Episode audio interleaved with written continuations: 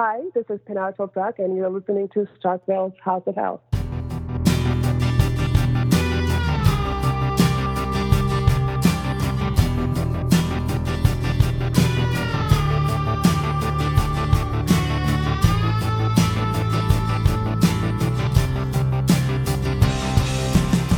Well, we are talking. Yay! With, yeah. well, we are talking with the uh, the creative mind that is fueling the otherworldly, emotional fueled uh, soundtrack of Krypton. Pinar, how are you doing today? I'm fantastic. How are you? I'm excellent. Thank you so much for coming on and talking to us about this new project. And out of the gate, I have to ask you. I, th- I feel like otherworldly is the best adjective to describe the the the sound and the emotion you've got coming out of our speakers. Uh, backtracking this this stupendous new show on Syfy. Where what's your history with Superman? Did did you grow up watching Superman? Where where are you pulling from on this? Oh my God, I'm a huge Superman fan. I uh, I'm from Turkey originally, so I watched the dubbed version of Superman. God knows how many times. I was obsessed with it. Um, it it it was everything that I just loved about American films and big superheroes and the score. Everything about it was just fascinating to me, and it was a it's a big love of mine. So this show is incredible every time I I'm working. I, I, wake up in the morning. I get in the studio and I see that sigil. I can't believe it. It's amazing. Now, obviously, in, in, in getting to work in the sandbox of obviously the, the, the sounds you're coming up with are your own, and but at the same time they echo things we've heard throughout 80 years of history of the Man of Steel. And there's even a few times you are playing in the sandbox with John Williams, you know, a legend in his own right. What, how does that feel for you as a composer? Oh, it's it's incredible. On the first episode, we got to um, I, I, was able to use the the theme, uh, John Williams' theme, which was just that was surreal to be able to write anything that has that theme. Um, that was really magical. And as far as of Steel goes, there's there's a lot of respectful homage that I, you know, I, I try to kind of keep in the score while keeping it me some somehow throughout. I think you straddle that line absolutely perfectly. And I, I want to tell you this, not to completely stroke your ego, but I, I did have a few uh, friends that were watching the pilot and said they were not hooked until they heard your rendition of the theme there at the end. And then were completely oh, bought, completely bought into the show at that point. oh, I love it. That's fantastic. So, thank you. You say you grew up watching the Turkish version, I assume you mean the Christopher Reeve, the 1978 version. Yeah, the 78 version. Yeah. Yeah, absolutely. So he's always it's always kind of been part of your life, and going in and seeing that sigil every day. Where, where did you? What emotions specifically are you using for different characters? Is there somebody you really love composing for, like Seg-El or Lyta, or anybody more than others? Oh no, I don't have favorites. uh, they're all. Um, what I love about this show is there's just yes, it's Krypton, but it's all human emotions, and there's so much, so many layers of things. And in later episodes, so you guys are going to see there's just so much emotional juice there. There's a dark and light, and um, for a composer, it's an incredible playground. Um, so but I mean, on a personal note, Brainiac was really fun because I got to create some messed up stuff, which is always nice. Um, and every time we go on the epic, you know, Krypton theme moments, that's always really fun to write as well. But um, it's it's all a sonic playground. What what got you into orchestra music composing i mean I, I think it's huge to mention and obviously we'd be remiss if we didn't mention you are a female uh, juggernaut doing this in this industry you you don't see a whole lot of female composers doing comic book uh, centric shows on television so it, this is this is a huge deal and and and it needs to be noted for that Yes, thank you. Hopefully, there'll be a time that we're not even going to need to note it. It's going to be absolutely the norm. Yeah, yeah um, but until then, I'm I'm really honored, and um, I personally never saw gender in these things. Yeah. Um, and as, you know, there was a time when I was a teenager and I, I was brainwashed into thinking that I can't do this uh, because everybody told me I couldn't. Because even the things that I wanted to write were quote unquote more more masculine Yeah. genres.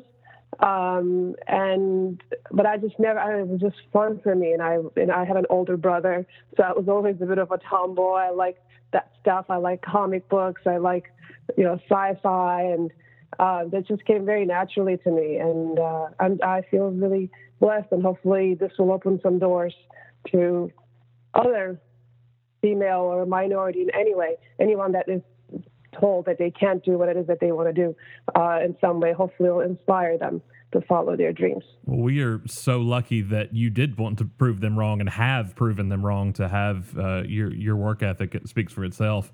Obviously, when when Thank you. growing up, I mean, were there certain scores, certain themes you heard that that that motivated you that you thought I want to do that that that that got you going? Um, there were a lot, and uh, I mean, different. If you ask me, you know, every day I probably would have a different answer depending on my mood. But there are a few composers that really touched my heart. Um, Ennio Morricone is one of them. I just loved his scores. I still do very much. Um, and then I also just loved the big, you know, bombastic Hollywood films. I, I was a teenager when Independence Day came out. I remember watching, like, I want to do films like that. And um, and then of course Superman was was huge. A lot of scores by John Williams. Um, it just kind of it was just awesome. Um, yeah. And I read somewhere, and uh, correct me if I'm wrong, that you actually did some work on the recent Justice League movie, and that's kind of what led to Krypton. Is that correct? Correct. Yeah, the timing was was uh, definitely on my side for this one. Um, I was very fortunate um, to write some additional music uh, for Danny Elfman on Justice League, and uh, I guess a week after Justice League was released was around the time that they were looking for a composer for Krypton, and I got asked to. I, I remember getting a call Friday evening from my agent. Okay, got the weekend to do, you know to do a couple of the scenes, and uh, so, so I I just I couldn't believe it to be honest. It was kind of a shock. But the good thing is I didn't have a lot of time, which is wonderful because I think in terms of creating anything when you have too much time, it's awful, at least for me, because then I start second guessing myself and ruining what was good to begin with. So um, it was awesome because I started on a Friday night. Actually, I think I got the cut Saturday, and um, I spoke with Cameron Welsh, um, and was our showrunner, Mhm. and I just kind of dove right in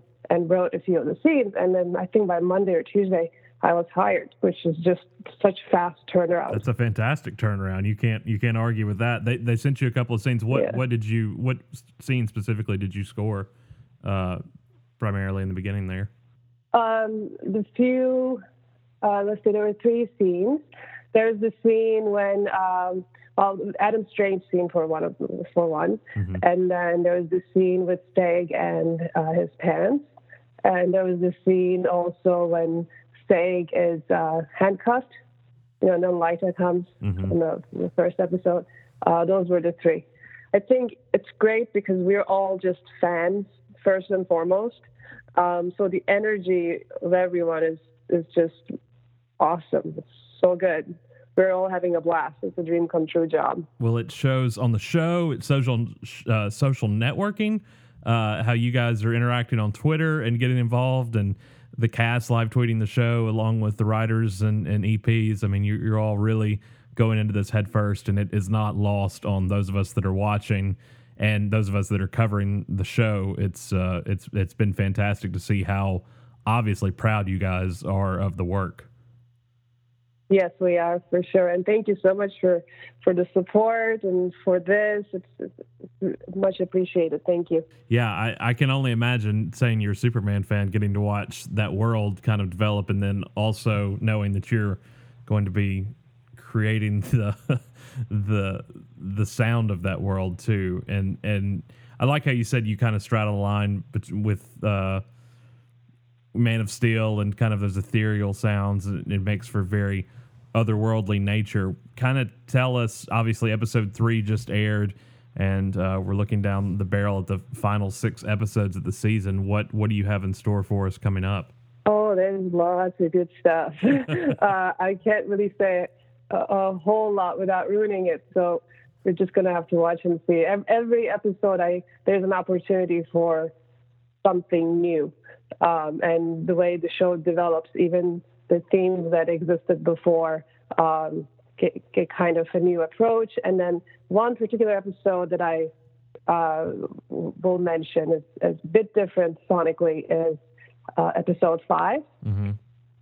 And uh, we actually have some really cool vocal stuff um, on that one, which I really, really liked. Um, an amazing singer named Liz Constantine, who's a, a long friend of mine.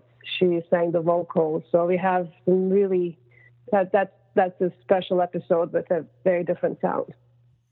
From a technological standpoint, what are you using uh, when when developing these themes? What what, what goes into because uh, I I think I, I think I saw you. Are, are you wrapped with episode ten yet, or are you still working on it right now?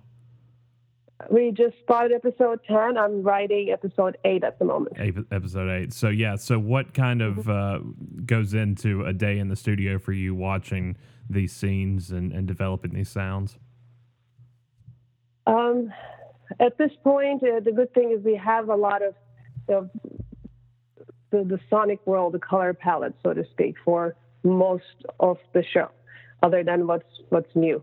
And um, so I, I, have my template on a very technical note. I use a software called Cubase. That's my um, that's the software that all the information gets recorded in. I, I have um, this instrument that I actually have used quite a bit around uh, in the score called uh, the A-frame, and it looks like the um, the sigil, like the outline of the sigil. Oh wow! Uh, it's a really cool instrument. Yeah. Um, it's an electronic percussion thing that you can do really cool sound design stuff. So I use that, and you can actually perform it. It's not MIDI, so you're actually playing it and performing it, and you can do cool scrapes and hits and grooves and um, a lot of neat stuff. So I've used that. Um, I, I, have a lot of you know, synths and whatnot that I that I use, but even if I'm using, you know, there's, there's there's quite a bit of music every week, and even if there isn't time to do something from scratch for everything. I make sure that I mess up sounds in some fashion. Um, so, and if you're just hearing strings, there's usually some sort of processed strings on top of it, um, just to kind of, I don't know, put my own touch on all the sounds. Yeah. I think one question a lot of people are, are wanting us to ask, and uh, and uh, it's definitely the first thing I wanted to ask you, but I want to seem too eager. Water Tower. I mean, is there going to be a, a soundtrack release? Uh, any idea on that? Uh, I think they're looking into it. There will be. We're just going to figuring out the details actually as we speak. So hopefully soon. Fantastic. Well, you can hear Pinar's excellent score weekly on Syfy in each episode of Krypton. Uh, check out episode 104 coming this week. Thank you so much for doing this. I really appreciate it. Thank you so much.